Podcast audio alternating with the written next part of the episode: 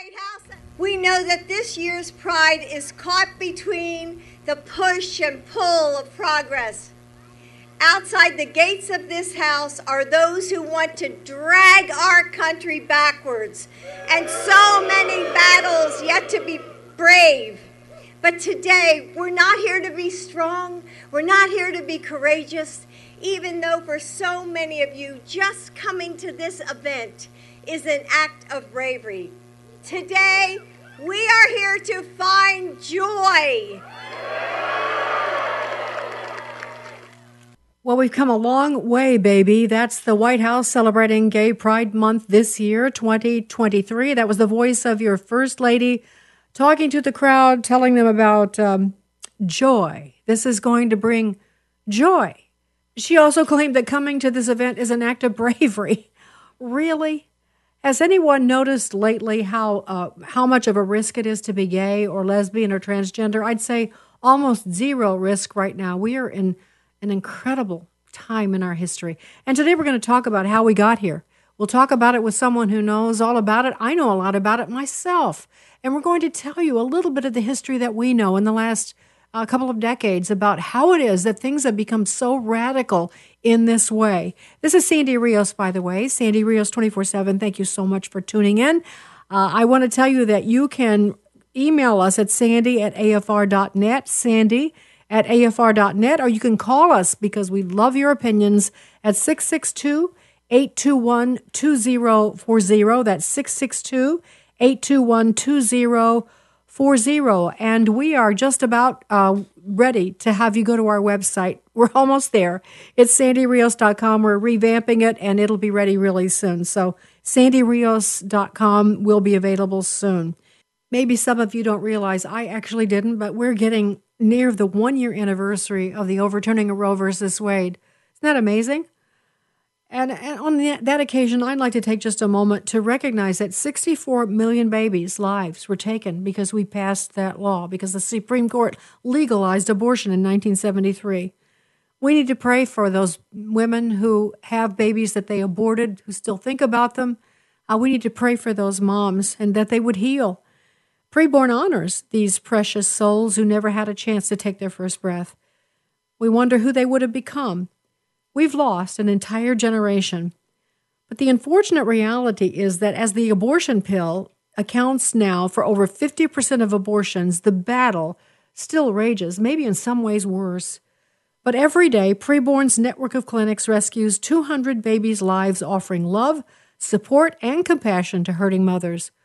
Would you, would you right now consider donating not our normal amount, but because of the 64 million babies whose lives have been taken? In honor of that, would you consider donating $64 to honor those lives that we've lost and to keep the unborn lives of those still at risk alive? Just dial pound 250 and say the keyword baby. That's pound 250 B A B Y or go to preborn.com slash Sandy. That's preborn.com slash Sandy. Sandy, you can rest assured that the 100% of your tax deductible donation will go towards saving babies and mothers. Help us reach our goal of 10,000 new warriors. Just go to preborn.com slash Sandy. All right, you're just about to meet one of uh, one of my favorite people in the whole world.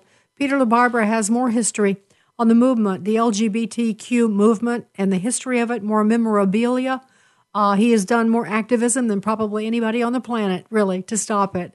Uh, and he's a friend of mine, and he's going to join us next. So stay tuned for this edition of Sandy Rios 24 7.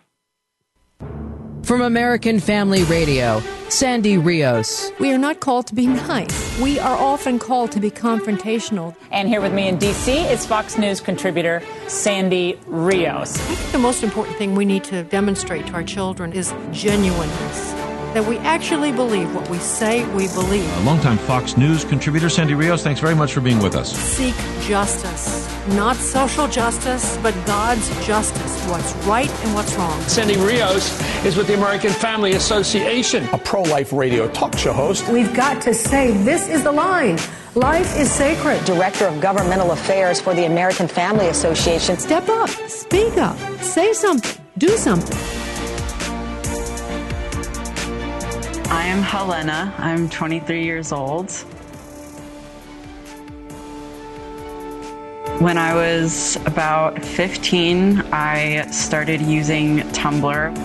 I had an eating disorder since I was pretty young. There's a lot of messages that said, if you feel bad about your body, that means you're trans. I was just going through this period of like, I don't like how I'm treated as a cis person. I don't want to be cis because cis means you're uncool and you're privileged and you're an oppressor and you're bad, and I don't want to be that.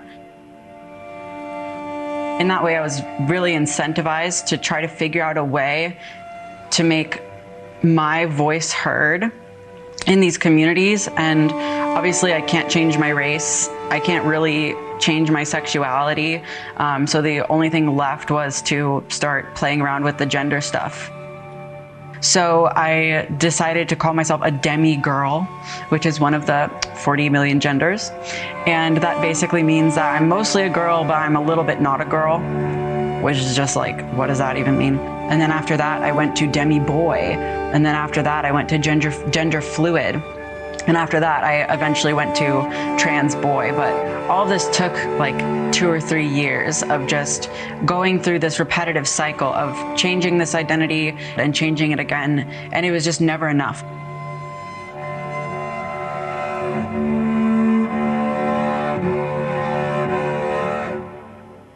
There was a lot of hopelessness for a long time, a lot of regret. The, the feeling of regret was intense. Sandy Rios with you. That's the voice of Helena Kerschner. That was an interview that she did with Tucker Carlson. So that's a production by them. You know, there is a poison sweeping this nation. It's just getting down into the marrow and the bones. But it didn't just start. It didn't just start. Uh, we've been tracking this, many of us, for decades. Uh, we had come to a horrible place even in the mid 90s and yet people didn't know. They did not know. They did not know the progression. They failed. They wouldn't listen uh, because they couldn't believe it. They could not believe some of the things we told them. I wanted to talk today about someone who is probably, I, I would say, he's probably the best historian on the issue of uh, the LGBT community and now the transgender movement. He's a walking encyclopedia. His name is Pete LaBarbera. Pete is a writer for uh, WND right now, but he's the founder of AFTA, which is the Americans for Truth about homosexuality. He also was uh, he was a writer for the Los Angeles Times a number of years ago. He's a great writer. And he also was part, a very big part of the Culture and Family Institute at Concerned Women for America when I was their president. I learned a lot of what I know from Peter LaBarbera, and I've asked him to join us this morning. Good morning, Pete. Thanks for joining me. Good morning, Sandy. Hey, one small correction. I was a writer for the Washington Times, not the LA Times. Oh, right. I got you and Bob mixed up. I think. Yeah, okay. well, Bob Knight was uh, also on the staff, so I think that's part of his bio. Right. But um, okay, Pete, thanks for that correction. All right, listen, I you know you are um, okay. Before I even let you talk, I'm describing a lot about you, but let me just say you're just such a family guy. You love your kids. You're funny. You're soft. You know, um, I mean, soft uh, in your your affect. You're sweet, but you are so hard hitting on this issue. And I want to. I I don't remember the answer to this. How in the world did you start covering this issue so thoroughly? Well, I'm kind of a cause guy, and um, I got saved as a Christian after college. I was searching college, and I had originally um, sort of was working on writing about communism. In fact, I went down to Central America. I wrote about the Contras. Remember them? Yes. course, yes, I that's yes all come I full circle, and now the the communists are running Nicaragua again. But uh, I was a big Reagan Republican and uh, conservative politics, and then I became a Christian. And after communism, actually, I was in Central America when it started to fall, uh, Sandy, and I came back, and I was actually at CWA where uh, Beverly LaHaye, bless her soul, uh, wanted to do an article on the emerging gay movement, which was, believe it or not, uh, far less uh, huge as it is now. This is the early 1990s. It was getting big, but it's really the modern homosexual activist movement uh, really began at Stonewall, which is 1969. You know, so it's a very young movement. But at that time, it was growing fast, and I started writing about it. And as a reporter, I would go to the sources, so I would venture over. And I'm, you know, I never had a problem in that area, which is, um, you know, I have, I probably have the distinction of being uh, the straight guy who's been uh, accused of being gay more than any straight guy in the world, because that seems to be the the the, the smear of choice for so many sort of nasty gay activists, which actually says something about them.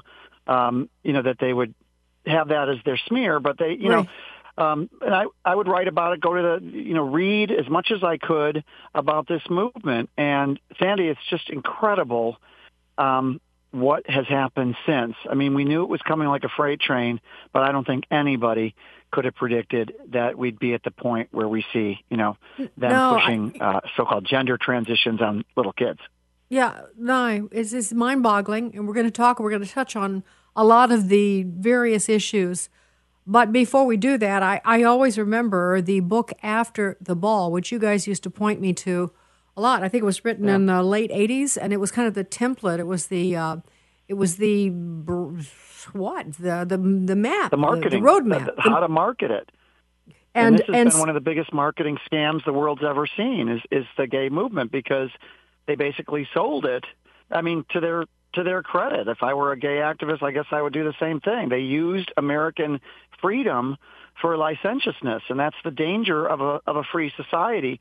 You know, if if if we don't become a moral people anymore, and we leave our our Christian, our Judeo-Christian you know, foundation, then it's it's up for grabs. America's up for grabs, and we really saw uh, sexual immorality marketed like a you know I guess like a candy bar almost. It, it, all the myths, all the the shibboleths, and the and the, the snappy phrases like uh, you know love is love Obama for for homosexual so-called marriage.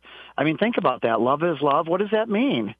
And if love is love for gay marriage, then why not five people getting married? If love is love, if it's anything you want it to be, you know, why stop at two? You know, it's all these, these marketing sort of, and of course they have the media on their side for the last 30, 40 years to the point now where when you read articles by the, by main, so-called mainstream media, Sandy, I mean, I'm sure you've seen this. You, you see an article in, in like the New York Times and it's like it was written by a gay activist group. It's that bad.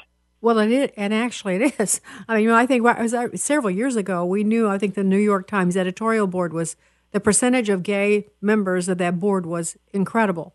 I can't remember the number, maybe sixty, maybe seventy. I don't know, but well, that you know, it is basically written by gay activists. Much of what they do.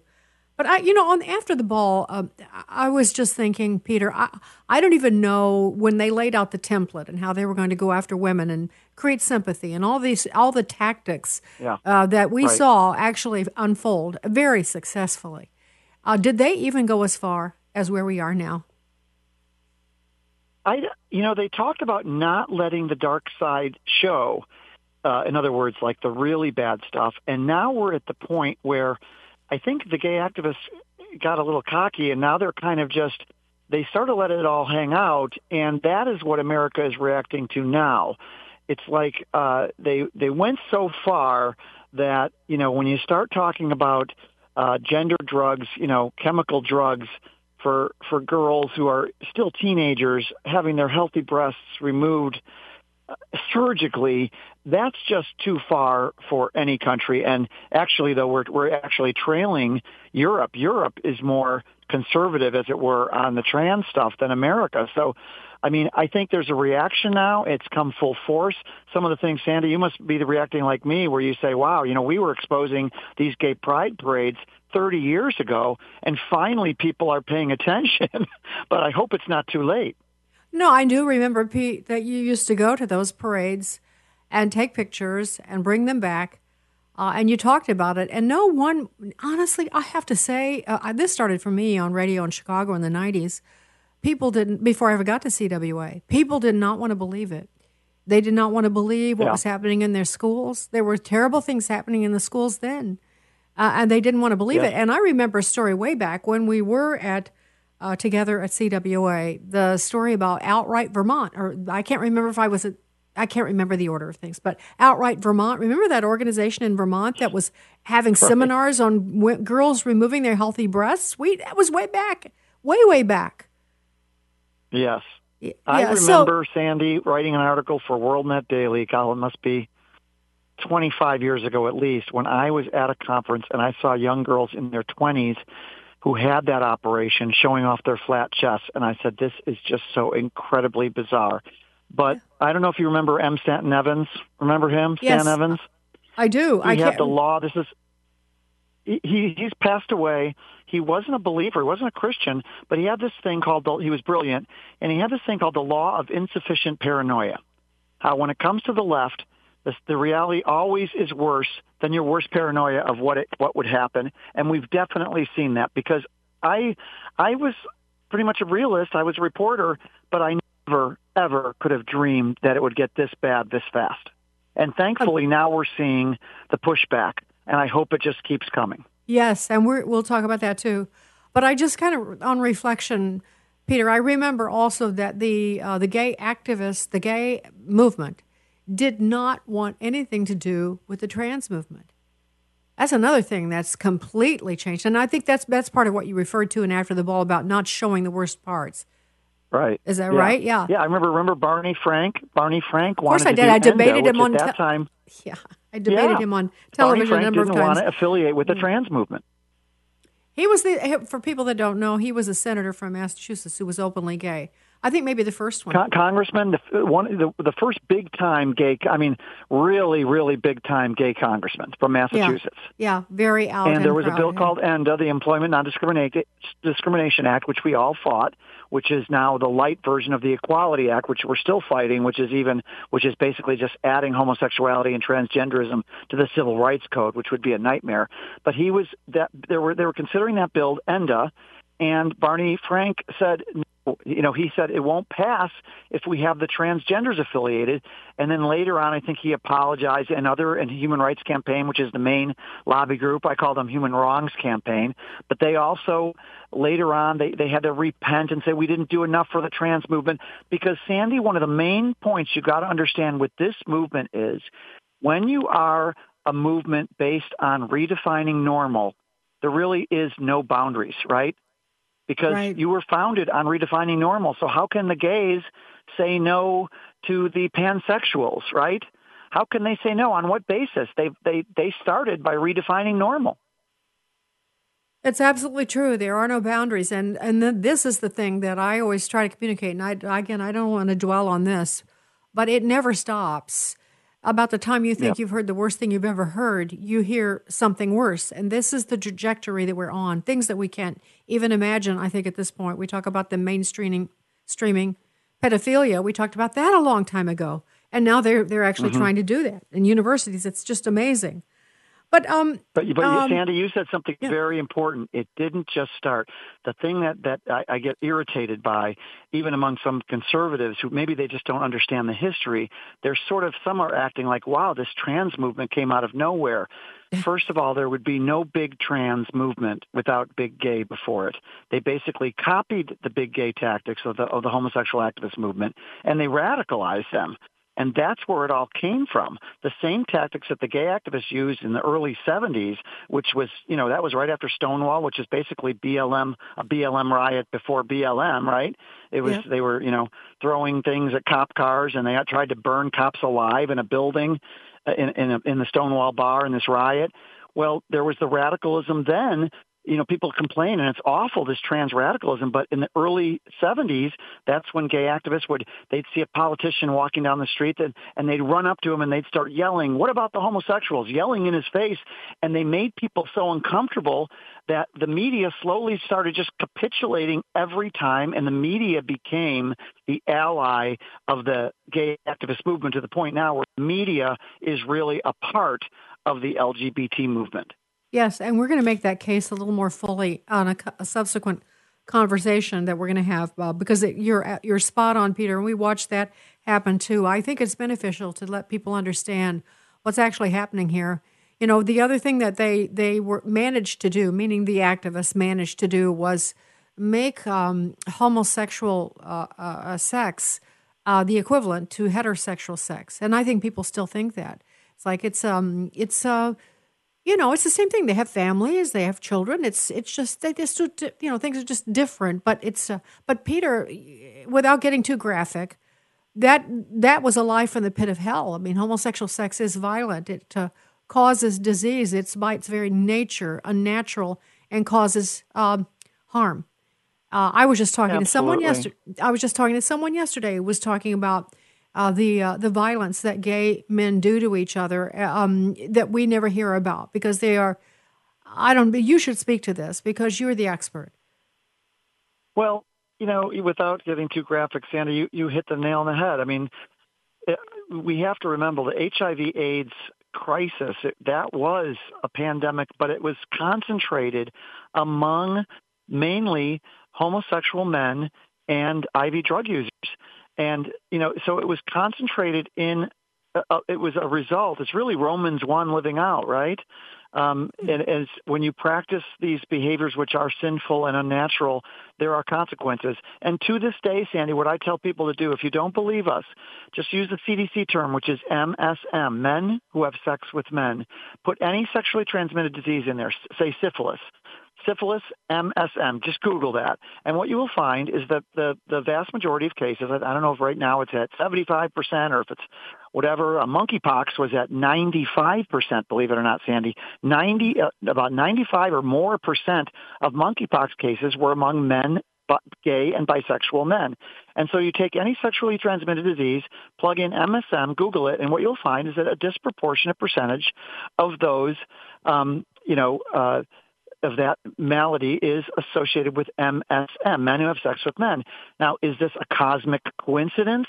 No, this is basically Romans 1. We're, we're living it out. This is the consequences of, of violating God's, you know, righteous order, righteous moral, moral code. And yet the media and the CDC and all the elite institutions, they're sort of in the business of always protecting the LGBT movement. So what they'll do is, like you'll notice in the CDC, they're always constantly talking about stigma. And so I've gotten to the point, Sandy, where I, if I'm looking at like looking up, say, syphilis or gonorrhea or hepatitis, you know, when you see a lot of talk about stigma and MSM, what they're trying to do is cover and, and, and send a signal that it's really society that's causing this, not the behaviors themselves, which is preposterous because America is now so accepting of all things gay, bi, and trans. You know, maybe there's more pushback on the trans, but you can't really make the case anymore that it's societal discrimination that's the problem here. No, that's for sure. And of course, this all started with the AIDS uh, in the 80s, uh, the whole uh, AIDS scare, because it was the gay man's disease. That's what they labeled it as. And then that became anathema. Uh, uh, yeah, and then they started, uh, they just completely reversed their normal health codes and practices in order to accommodate and hide the dangers of that. I, I mean, we don't need to get sidetracked on that, but Peter, I want to make a point because I know this is true of you. It was true of Bob Knight, who was the head of our Culture and Family Institute, also an expert on this. And it was true of me as we uh, debated these issues with gay activists and had did for years, and wrote about it and talked about it, and tried to stop what was happening. It has come always from our deep compassion. Yes, our anger about what they're doing to our kids and our society, but our deep compassion for the damage it's doing to men in that community and to the twisting of young minds and the loss of life and the lack of natural affection and the normal things that God has laid out for them. It's not done out of pride or any kind of spiritual pride or some kind of moral arrogance or superiority. There's nothing of that. Uh, we have written and done what we've done through the years out of tremendous compassion. Uh, I remember. I'll just tell you one story. Um, I was when when I was still at CWA. I, I there was a young a filmmaker from New York City, because I'd done a lot of um, television on this, I had come to her attention. She asked if she could come to my apartment building uh, in DC and film me, uh, to asking me about things. And so she did. And I thought, you know, she's from Greenwich. She was from Greenwich Village. Um, and I figured I knew where she was coming from. But after the uh, interview was done, she asked if she could talk to me. And we sat down and she began to just, uh, we not weep full on, but tear up over what she was seeing and what the community that she loved, and that was the gay community. She wanted to be, she wasn't gay, but she was sympathetic. But she said, I'm saying, what I'm seeing is so much death, she said there's so much death and there's so much violence between gay men and she said this is what i'm seeing and i'm and she was just not even knowing what to do with that com- with that information she really came to me uh, for counsel uh, uh, and um, and just, just to be able to talk to someone about it it was amazing peter and i think that through the years we've seen that there no one hardly is ever forthright like that did you ever have an experience like that Oh yeah, absolutely, Sandy. And you were uh, really the model for you know for and, and Bob and others for telling the truth in love. That's what it's all about. I mean, it's it's our Christianity which doesn't let us be prideful. I mean, I didn't struggle with that sin, but I have plenty of other sins. They don't have a movement attached to them. You know, they don't they don't march and pride parade. You don't see uh, adultery pride, or not that that's one of my struggles, but I mean, you know, uh, gossiping pride, or all the many things. That the, the issue with this movement is it is sin movement. That's what it is. And they popularized the sin. But Sandy, I, I get the same sense when I talk to ex-gays. For example, I have a friend named Stephen Black who's, who was in the movement, I believe, seven or maybe 11 years. He came out of the movement. He, his life is such a sad story, but you see this sad story again and again. And it's another one of those things which is the, the, the gay movement has to cover up um, all the gay men especially, but also a lot of lesbian women have a traumatic, sometimes it's sexual abuse, sometimes it's a, it's a terrible relationship, a distant relationship with, with the father or but Stephen Black had been abused as a boy. He was, I think it was uh, somebody he knew or his family knew, uh, caught him, uh, cornered him in a garage, and he was sexually abused. He was then raped as a teenager um, he God got a hold of him. God saved him out of the movement. He's been out of the movement for decades. He has a wonderful family, a beautiful wife, and yet he is somebody who is like the activists on the other side basically deny his existence because they say you can't. Gay is just who you are. They they use that phrase they they don't really say born gay as much as they used to, Sandy, because that's kind of fallen a little bit out of favor. They they used born gay to advance. They knew that if people thought pe- that homosexuals were born that way, just like with transgenders today, they say if they knew if people thought they were born that way, they'd have more sympathy for them because they'd say, oh well, then that's just you were you were just this is your circumstance. You were born into it. But the reality is so many gay men, like Don Lemon was sexually abused, the CNN anchor, former CNN anchor.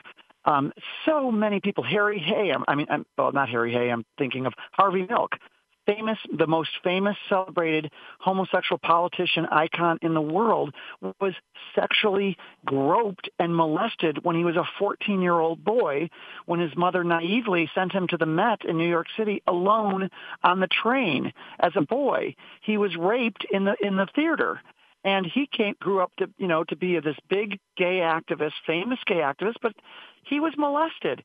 And you see all these sad stories, and we have to have empathy, and we have to just pray that God can get a hold. And, and but it's it's so hard because the, there's so much propaganda, and people are constantly being told that this is who you are. And I think it's a it's an evil propaganda that works on a lot of people. Oh, it absolutely does. I, I want to add one one very brief story. There was another. There's another person whose name I'm not going to share because this is a private story that she told me. But she is a lesbian. Um, see, I don't want to say too much about her. She might be known to people. Um, but in a private conversation, she told me that she was seduced by a Hollywood actress, beautiful woman. And um, she was uh, probably, I don't know, she was not a child. She was a, a teenager by then. Uh, but it was uh, because of the, you know, the, the acumen in her own life uh, I think that happens to a lot of lesbians, a lot of lesbian coaches. A lot of these girls maybe don't find uh, companionship with boys or they're confused. And uh, there's a lot of grooming that goes on. But now, you know what, Peter? It seems like Sandy, it's. Diff- there's actually a term for that. There's a term for that. They, there's a term called baby dyke, believe it or not, of a, of a young lesbian. I think many were recruited. And remember that that play, the Vagina Monologues, oh. that awful play. Yep. There, I didn't see it, but yes. A, yeah, I didn't see it either, but it had a story of a 30 something, I think, adult woman who seduced a, a girl in her, t- I think she's at 14 in the book, then they changed it to 16. I think that's the ages, but she plied her with alcohol and seduced her into lesbianism. That was in the story, the vagina monologues. You know that this reminds me. Uh, my mind's going everywhere, so we may may not get to all the things I wanted to talk about, but I think this is important background. I one of the battles that we have fought in the past, and it's foundational for what's happening today, Hillary Clinton was a lesbian gay activist. I'm not saying she was a lesbian. I would say that. Uh, a lot of people think she is. Uh, but she was an activist. And I remember the uh, World uh, Conference on Women in Beijing. This is in the 90s. I remember that uh, under her leadership, because she was in charge of that, they developed this tent for lesbian to teach lesbian lovemaking. This was back in the mid or late 90s, Peter. And, and then she went on to advocate, as you know, the world, what is it, the World Treaty on the Rights of Children, something to that effect. I actually started a book on that a number of years ago, and she was advocating, Hillary Clinton, to be clear, was advocating that children as young as 12 had the right to be sexually active. This, uh, I, I put that in the category of would be grooming. Oh, well, we come a long way since then, baby, but this is how deep and how sick it, how sick it all uh, has become. And now I, would forgot I'd forgotten that one, but yeah, the original one of the original. In fact, the original. I think it was the plans for the original Washington March. This is way back, I think, in the 80s. Had as one of its original goals, which I think they took off because they knew this is bad PR. Um, they took off, and it was lowering the age of consent. Was one of the demands put forward by this open, this gay march uh, planning committee. And Sandy, people must know also that NAMBLA, which is the famous notorious pederasty group, North American Man Boy Love Association, did march in uh, a, a few of the early gay pride parades until they were kicked out because the gay a lot of gay activists said, "Hey, this is not good politics. Let's get rid of these guys."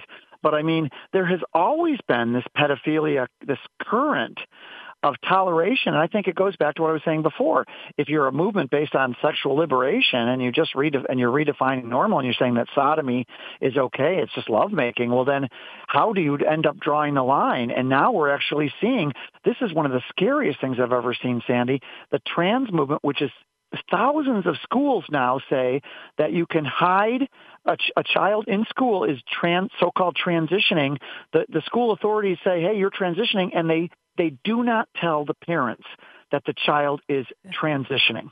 This is part of their school policy, the official school policy, which is a complete denial of the parent parental rights to guide their own children. Uh, I want to say this is a i wanted us to re- reminisce today and to lay the groundwork for what we've seen happen through the years it's impossible to cover all of it but one thing that i must get into this conversation before we say goodbye for this particular part of our discussion.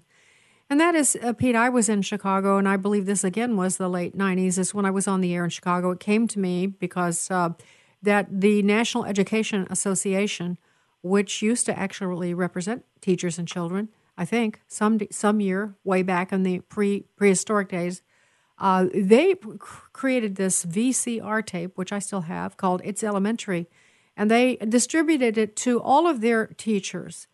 Uh, and in that uh, in that VCR, I still remember scenes. I remember them having mm-hmm. like a group of teachers where they're telling the teachers uh, basically not to tell the parents. They're teaching the teachers how to bring this in in every subject, every everything that mm-hmm. they do, how to how to fold it into the classroom. And this was shocking then. It was shocking then. Some of the mm-hmm. teachers were still uncomfortable. Say a word about what the NEA's role in all of this has been. Yeah, it's so funny that you bring that up because I was thinking about it the other day.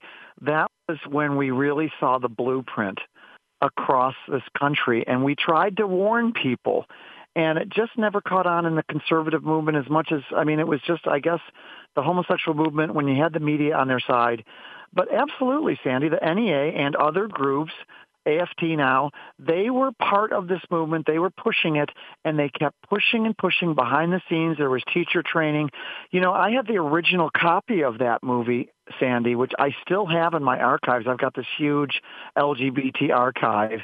Um, and I have the original where they actually, you could show them guiding sort of like manipulating one of the young students on what to say like you know and you could see them. Now they got rid of that in the final version but this is what they they the movement would do. They would incrementally move forward then they would push they'd get a little pushback and they'd say they re, they'd retrench and then they'd push again.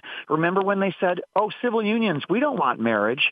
Civil unions is all we want. And a lot of conservatives and a lot of republicans fell for it and of course a lot of democrats um, you know, I, it, it was it, Sandy. We've come so far. Do you know in the 1990s it was radical for a Democrat to embrace civil unions?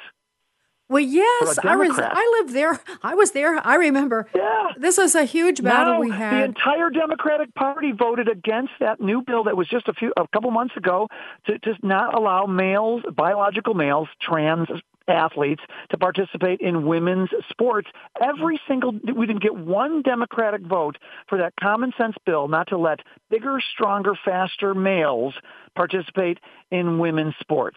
That's how far the Democratic Party has come, and now the Republican Party is is just a little ways behind the Democrats. Yeah, that's true. And, and uh, I, I want to one another word about NEA before we move to the political scene, and then then we're going to quit this part of our conversation. The uh, the National Education Association. Turns out after I, I, want to say twenty years, and I can't think of his name, had a president who was there during this period of time. A guy who, after he left, came out of the closet and announced that he was gay. But during that time, I saw, I watched because I used to do education issues a ton.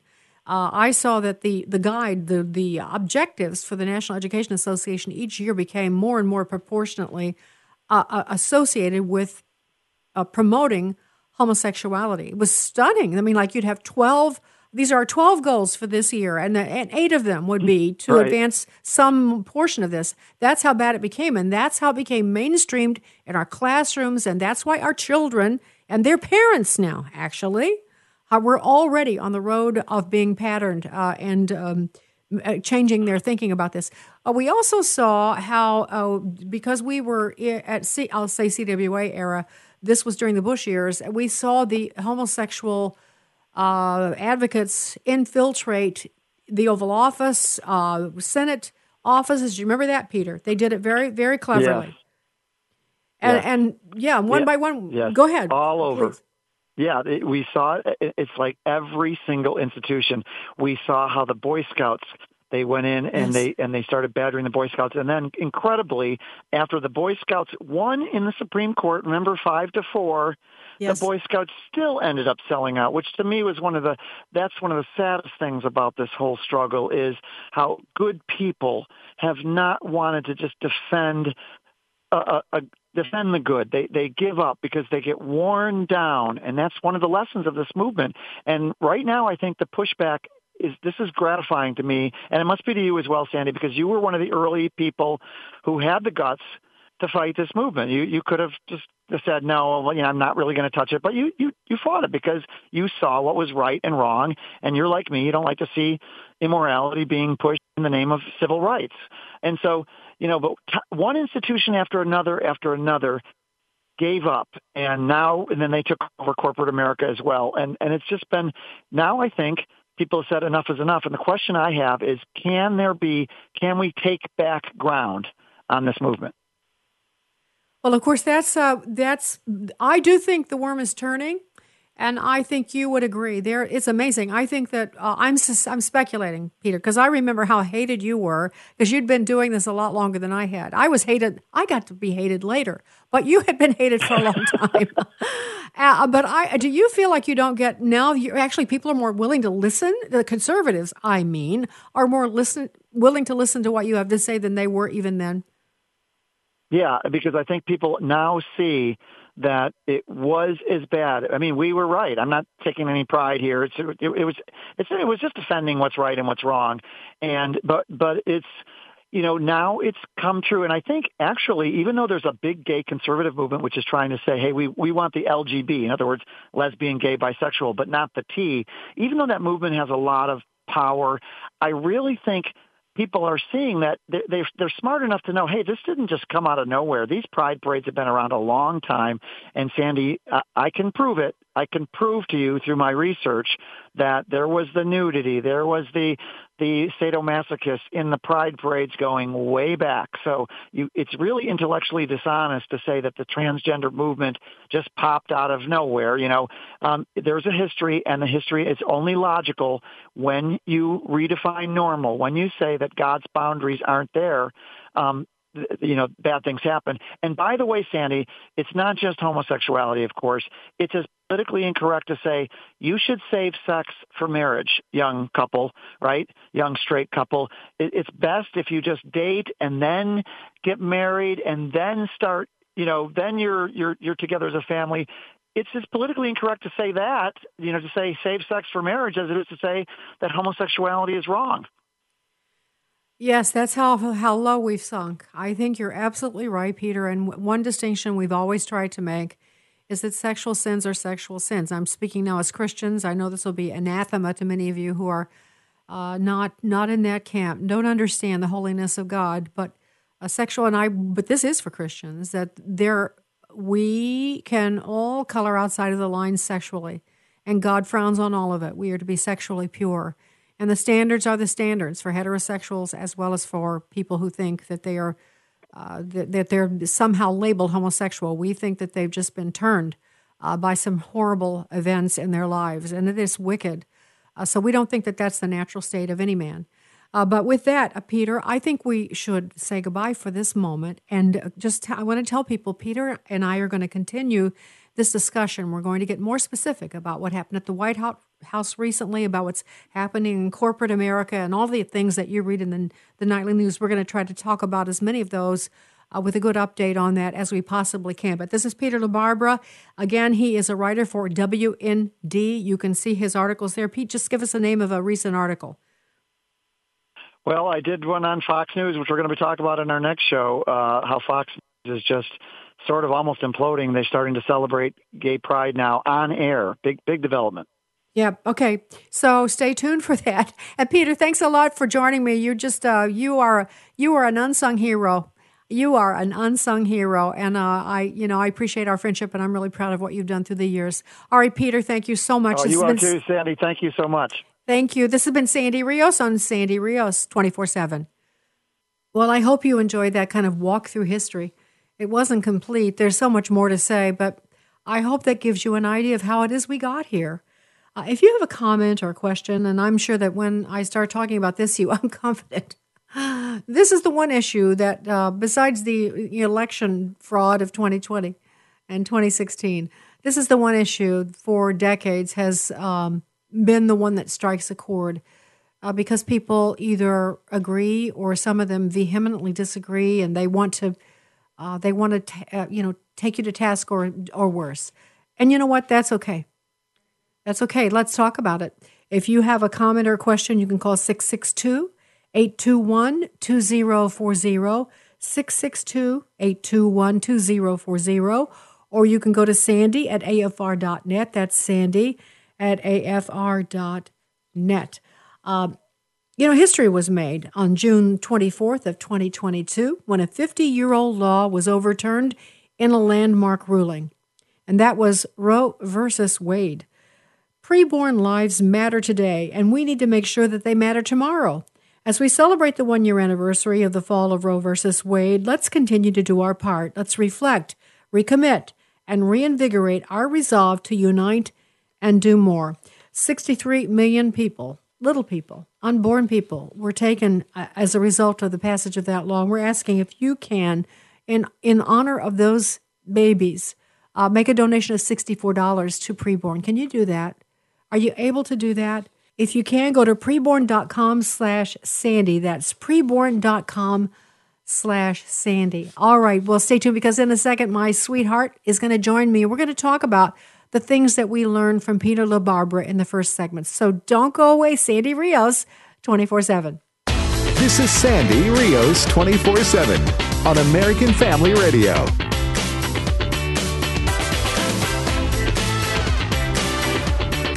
Last December, we felt such pride here in the South Lawn when I signed the historic Respect for Marriage Act. Protects the marriage of same sex and interracial couples but for all the progress we made, we know, we know real changes, real challenges still remain. When a person can be married in the morning and thrown out of a restaurant for being gay in the afternoon, something is still very wrong in America. That's why the Congress must pass and send me the Equality Act to qualify protections for the LGBT community. I recognize for a lot of folks across this country, Maybe it's not you, your kid, your family member going through whatever a transgender child and family is going through. But I think we all agree if it were you, You'd want the space to figure it out with your family and your doctor, not being told by anybody. I want to send a message to the entire community, especially to transgender children. You are loved. You are heard. You are understood. And you belong. That's your president, President Joe Biden. I, you know what? It, it is every not a day goes by. I go to a restaurant almost every day. I confess to you that I see a gay person kicked out of the restaurant for being gay. Happens all the time when I go. Right? You too. Oh, wait. You haven't seen that? I haven't seen that. I haven't seen that either. But Joe Biden, he sees that all the time. So that's one of the points he made. The Equality Act will be the worst thing in the world for churches Christian organizations. Uh, what he's uh, touting and promoting is horrific for those of us that have another view on this situation. So I'm just saying, uh, whatever he's saying, it's the opposite of that. The Respect for Marriage Act was a disgraceful piece of legislation that actually codified in law the Obergefell decision by the Supreme Court. It's not a good thing. It's just not. But this is where we are. And now you perhaps know a little bit more about how we got here. I've asked Bruce to join me, my, my husband Bruce, uh, for this discussion. Bruce, what what struck you about that conversation with Peter LaBarbera? Well, I think again, um, it's the calculating way that the gay movement has grown into the LGBT movement, which has grown into the LGBTQ plus and you name it movement. Um, that when he said it's a marketing scheme, and I really believe that. Um, it's nothing is ever enough. It's always on to the next step, and they wear people down. And they, who would have thought that by standing up for a child that is saying at say age nine, I want to become a transgender person. I want you to cut off my my parts. I want you to change me uh, with drugs.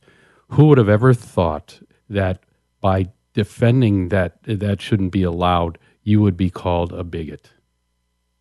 And no one, no one, I don't think ever saw that happening. Although we saw glimpses of it, Bruce, because they used to twist. I mean, this, this. I was having these debates in Chicago in the '90s on the Drive Time show, uh, because it was big issue then too. And of course, the, the go to thing was always to call the, the thing that they called us then were haters because we thought homosexuality was uh, not the best uh, and was wrong morally. Uh, we used to say at CWA later that morality is not bigotry. Morality is not bigotry. And that was our counter. Uh, and so I think it still applies. So, no, but who would have thought that it would get to this point where little girls would have their breasts cut off and little boys that they would actually do that and praise it and think it's good. And if you can criticize it, you're just what you said, a bigot. It's unbelievable. I, I think it's outrageous that our commander in chief with all the things going on in the world that he should be concerning himself with, selects this issue, transgenderism, things of that nature, to not only to defend but to um, encourage. He's encouraging this to be allowed to happen. Um, when he talks about it should be between you and your doctor, he doesn't mean that. He means I'm going to make this be um, allowed. I mean, we're going to force doctors to do these things. He, he, he's not talking about a neutral playing field, which even then, that's bad. Kids, I'm sorry, kids are kids. You cannot drive a, a car until a certain age. You cannot smoke. You cannot vote. You cannot drink. You cannot be in the military until a certain age. And there's a reason for that. And it's because kids are not able to make these kinds of decisions. And here's the leader of the free world forcing this down our throats. It's terrible. It is really. It's a, you know, I, I have to say, I, I've got to find words that are pal- palatable. I believe that Joe Biden, in his private life, is a reprobate. We know we those his daughter wrote in her diary that was found accidentally. She didn't make this public that he showered with her when she was just a girl. Uh, and it was disturbing to her. Mm-hmm. She showered with her dad because he had her do. I mean, what does that mean? I don't want to fill in the blanks, but that's sick. Uh, we also know I've told you this before that we found from uh, out when we were in D.C. I was told by inside sources that he was uh, he he had female Secret Service agents at the vice president's residence who asked that he please through channels. They asked if he would stop uh, swimming in the nude. He thought it was funny, and he he ignored them, and continued to do that. How many times have we watched his reprobate behavior? Just the other day, Eva Longoria, who I'm no fan of, but she was there with the president at the White House uh, having some kind of a ceremony, and he hugged her. And I mean, he wouldn't let her go. And she finally had to take her arms and kind of push him away. And while it was somewhat subtle, you can see, and his wife is standing, and Biden's wife is standing right there. You can see he is a reprobate. Yes, and there, and Trump is supposed to be uh, the uh, whatever. I, I mean, not he, look. Trump's history on morality is not. He's not a Puritan by any means, but he's. Let's just say his out, his coloring outside the line is within, more within the uh, the bounds of normality of what American males used to be in his generation. So, uh, and, and, I think one thing with President unchristian, my non-Christian American males, I yeah. need to add that because people yeah. will. And and what, what we have to say is whether you like President Trump's behavior or not, that is his behavior. He is not promoting that kind of behavior to young children. No, he isn't. So, and actually, he's taken uh, his his uh, policy stands have been good, like on abortion and other things. But uh, I don't agree with him on everything. So I didn't. But I just want to say that by comparison, if we must compare, it's just no comparison. I this is a guy who Biden is a guy who sniffs little girls' hair, mm-hmm. and there's video after video of him. Well, that's enough. That's enough. But this is the man who said what he did about transgenderism. It's pretty disgusting. Um, anything else, Bruce, before we, we say goodbye about this? well, this? I just think the Bidens always, they never miss an opportunity to mischaracterize what bravery is people coming to a White House event where you go through security, where there's Secret Service everywhere, there's armed guards everywhere. Uh, they're standing in the Rose Garden, and, and the Bidens say that is an act of courage. Yet, how many times has Joe Biden's Department of Justice gone after police officers who have exercised bravery and gone after them saying, oh, you used excessive force or you didn't need to do that? When the proof is right there that they did nothing wrong. But they mischaracterize. They all Joe always talks about how his son Beau died in Iraq. His son did not die in Iraq. His son served in Iraq, but he died at home in the United States of cancer. He did not die in that war. Yeah. Yeah, so it's just a, you know, I guess I have to quote scripture in closing. Woe unto them who call evil good and good evil, who put bitter for sweet and sweet for bitter. Woe unto them. And that's where we are, upside down, uh, no truth. Uh, it's just a, an unbelievable world. Yet, we continue to speak the truth and we will continue to speak the truth as God gives us the strength to do that. Honey, thank you for joining me. This has been Sandy Rios 24 7. Um, the next time you're going to hear my voice is going to be as part two with Peter LaBarbera. We're going to get into some other things on the history of how this happened, and I think that you'll benefit from that. So, uh, thanks for listening to today's version of Sandy Rios 24 7.